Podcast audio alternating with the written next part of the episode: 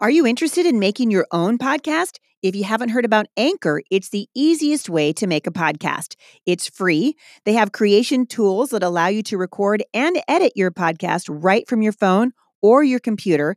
Anchor will then distribute your podcast for you so it can be heard on Spotify, Apple Podcast, and many more. You guys can make money from your podcast with no minimum listenership.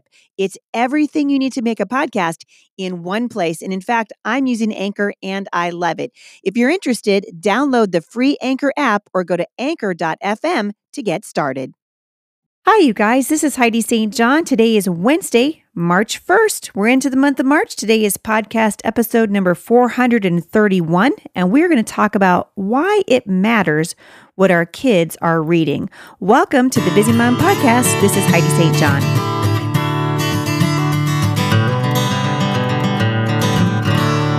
All right, so a couple of uh, days ago, might have been a week, I'm really sorry, whoever wrote me this email, I can't remember, but I made a note of it, so this is good. Uh, I received an email from a mom who was struggling with whether or not it matters what her kids were reading. Now, you guys already know, if you've been listening to me for a very long time, you already know what I'm going to say about this, but I really want to start you off by just going to the Word of God. Philippians chapter 4, verse 8, write it down, says, Finally, that means when it's all said and done.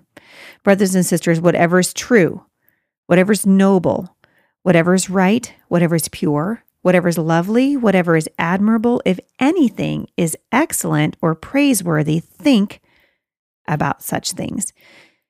Now, if the Apostle Paul is reminding adults to think about whatever things are good, then it would stand to reason that it's really important for us as parents to consider what our kids are reading in even a more bright light because our children's minds are being shaped. Their hearts are being shaped. You know, our children come to us, you know, most of you listening to this have had children. Our children come to us when they're born, right? Their heads are kind of soft.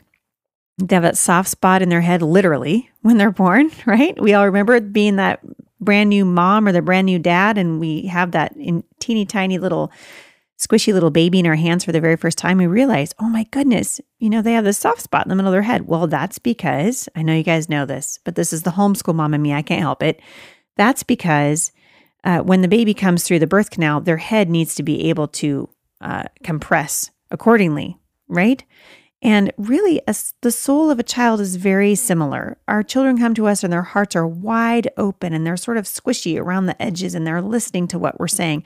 But as they grow older, those edges begin to harden, and the ability of a parent to really influence the hearts of their child lessens over time.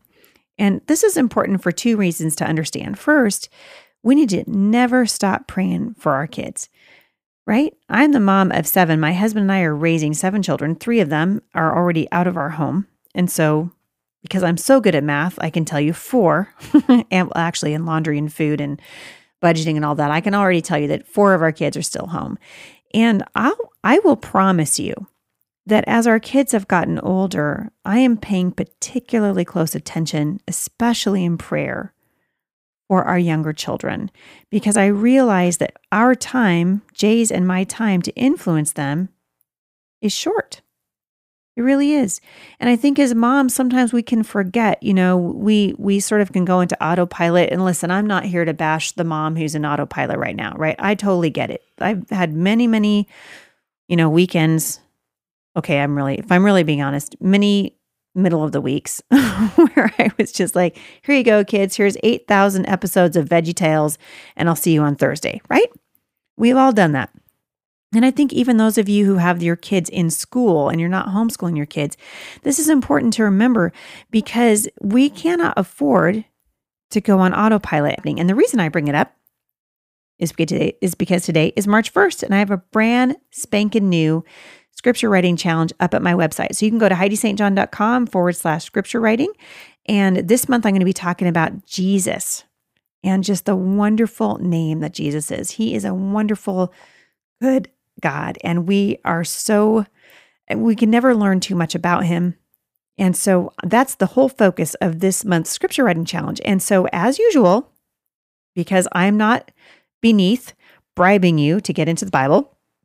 I am giving some stuff away. So I'll be giving away Tyndale's Inspire Bible, which is probably one of my favorite Bibles ever in the history of mankind, and also one of my uh, scripture writing necklaces. So uh, you don't get to choose which necklace you get. I'm going to pick the one I like the most and want to send it to you. But the way that you enter that is by going to Instagram. So follow me at Heidi St. John and uh, comment on the uh, picture, tag a friend, and use the hashtag HSJ Heidi St. John scripture writing. I'm telling you what, you guys, just five to 10 minutes in the Word of God will change your life. And the reason I, I, I bring it up is because to hear this family getting into the Word of God encouraged me so much because guess what, you guys? You have the Holy Spirit. For those of you who know Jesus, the Holy Spirit living inside of you. And He wants to encourage you about what's good and what's not good for your kids. And if the Apostle Paul said that we're that we're supposed to fix our hearts and our thoughts, especially on whatever is true and honorable, right and pure, lovely and admirable, and to think about those things, then it behooves us as parents to help our children do the same thing. So the sweet mom emailed me and she said that she had an experience with her sixth grade daughter that had rattled her and sparked a desire in her to help other parents, especially Christian ones, realize the necessity for engagement and discernment when it comes to what we are allowing our children to read.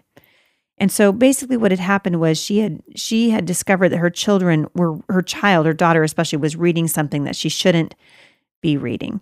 And this is part of I'll just read a little excerpt from from her email to me. The principal was shocked. She said tears actually welled up in her eyes when I started reading. She assured me that this was unacceptable and she would speak with a librarian immediately.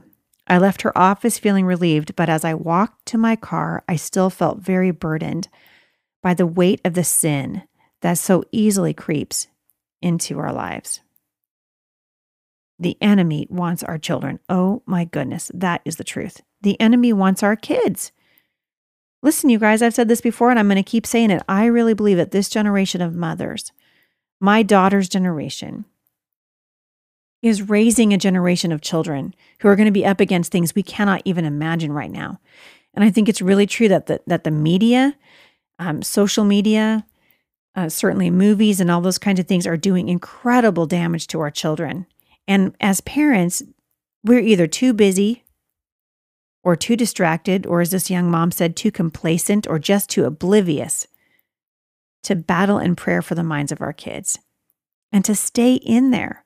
1 Peter 5 8 says that we are supposed to be vigilant because we have an adversary, the devil, who's roaring around like a lion, seeking someone to devour. And as I've said hundreds of times on the podcast and as I speak around the country, that includes your children. And in fact, I really believe that primarily it includes your kids. And so I just want to encourage you listen, keep your ears to the Holy Spirit, and be listening and be watching what your kids are engaging in what are they reading in school? And sometimes it's tricky because, uh, you know, the middle schoolers can come home and they're reading, you know, fiction or whatever, and you're not really engaging. And I think uh, that this mom was right. And she said it was fair to say that parents get a lot of messages about the importance of establishing reading habits in their kids. And so we, you know, we hear about that all the time, and it's so important. Okay, get your kids reading, get your kids reading. But i I'm here to tell you it's more important what your kids are reading than if they're reading. Someone asked me a long time ago, you know, uh, why I was homeschooling our kids. You know, and it occurred to me that the only reason I really want my kids to know how to read is so they can know how to read the Word of God. That's the most important thing they're ever going to read. More, more important than, uh, more important than a job application. More important than a textbook from college. More important than anything. I want my kids to be excellent readers because I want them to be able to understand the Word of God. And sometimes we let our kids read things that seem relatively benign. This mom uh, suggested that, you know, her second grader reading The Diary of a Wimpy Kid or a fourth grader voraciously reading Hunger Games. Hello. But we seem to be obsessed with literacy, but lax when it comes to monitoring the content in the books that we're allowing our kids to read. And listen, uh, I want to encourage this mom who wrote to me. You're absolutely right. As moms, we are gatekeepers.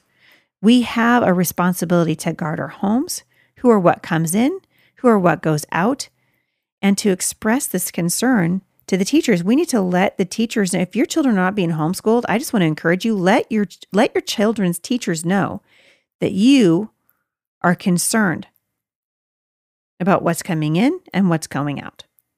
About who their kids' friends are, about what they're teaching in the school.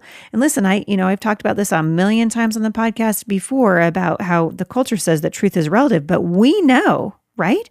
As Christian women, that truth is anything but relative.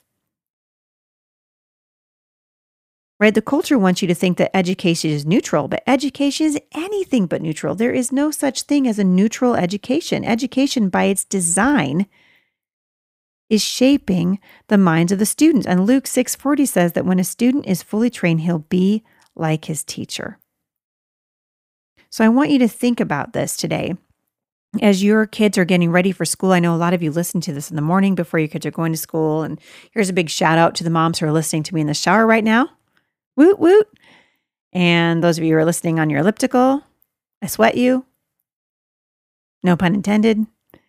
But I want to encourage you to be as iron sharpens iron. That's how we're supposed to be for each other. And I love, love, love this mom wrote and was so encouraged uh, in what God's doing in her life that she reached out to me and now I can reach out to you and hopefully create a call to action against uh, just checking out and against these kinds of books coming into school libraries across America. You have an opportunity. We have absolutely seen what a godless, secular, progressive ideology can do to a nation. And God, in His mercy, has given us, I believe, a few years to sound the alarm. And I'm not here to say, you know, Donald Trump is the salvation of the country because he clearly isn't. Jesus is. But we have an opportunity right now while your heart, I mean, while your voice is not being muzzled to say, these are our children, we're going to raise them according to what God says. It's more important. And I said this uh, t- to a group of moms I talked to the other day. It's so much more important that we talk to our kids and that we're able to say, we care about the future of our kids. And as parents, we're going to step into the front again and not into the background and really pay attention to what our kids are reading because guess what? it matters. It matters more now than it's ever had before. I'm going to close you out again uh, and just remind you of Philippians 4 8. Finally, moms, dads, whatever's true, whatever's right, whatever's noble, whatever's pure, whatever's lovely, whatever's admirable, if anything is excellent or praiseworthy, think about such things. As parents, we have an opportunity to guide and steer the hearts of our children toward thinking about the things that God says are good and right and true. Not only do we have an opportunity, but we have an obligation. We have an absolute obligation. 1 Peter 2:12 says, "Conduct yourselves with such honor among the Gentiles that though they slander you as evildoers, they might see your good deeds and glorify God on the day he comes again." That's the day we're living for, isn't it? It is indeed. Thanks for listening today, you guys. If you have any podcast suggestions for me, any questions, anything you'd like to see me uh, address on the podcast, I'd love to hear it. Podcast at thebusymom.com. And if you're wanting to see me speak this season, you can check that out too. I'll link back to today. HeidiStJohn.com forward slash events. I'll see you back here on Friday. For more encouragement, visit me online at thebusymom.com.